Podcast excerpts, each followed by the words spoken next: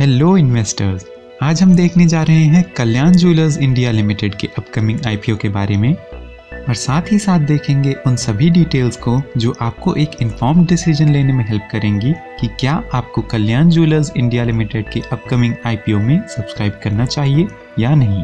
कल्याण jewellers 1993 में start हुई एक कंपनी है, और आज ये इंडिया की सबसे बड़ी ज्वेलरी कंपनीज़ में से एक है।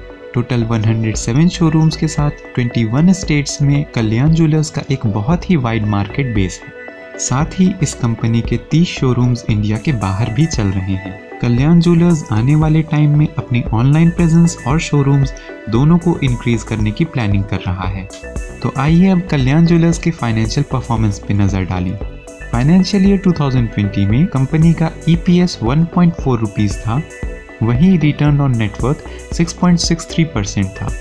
फाइनेंशियल ईयर 2020 में ही कंपनी का पीई रेशियो 61.97 था। अगर हम कंपनी के प्रॉफिट आफ्टर टैक्स की बात करें तो फाइनेंशियल ईयर 18 में ये 102.82 करोड़ था, जो बढ़कर फाइनेंशियल ईयर 20 में 144.60 करोड़ हो गया।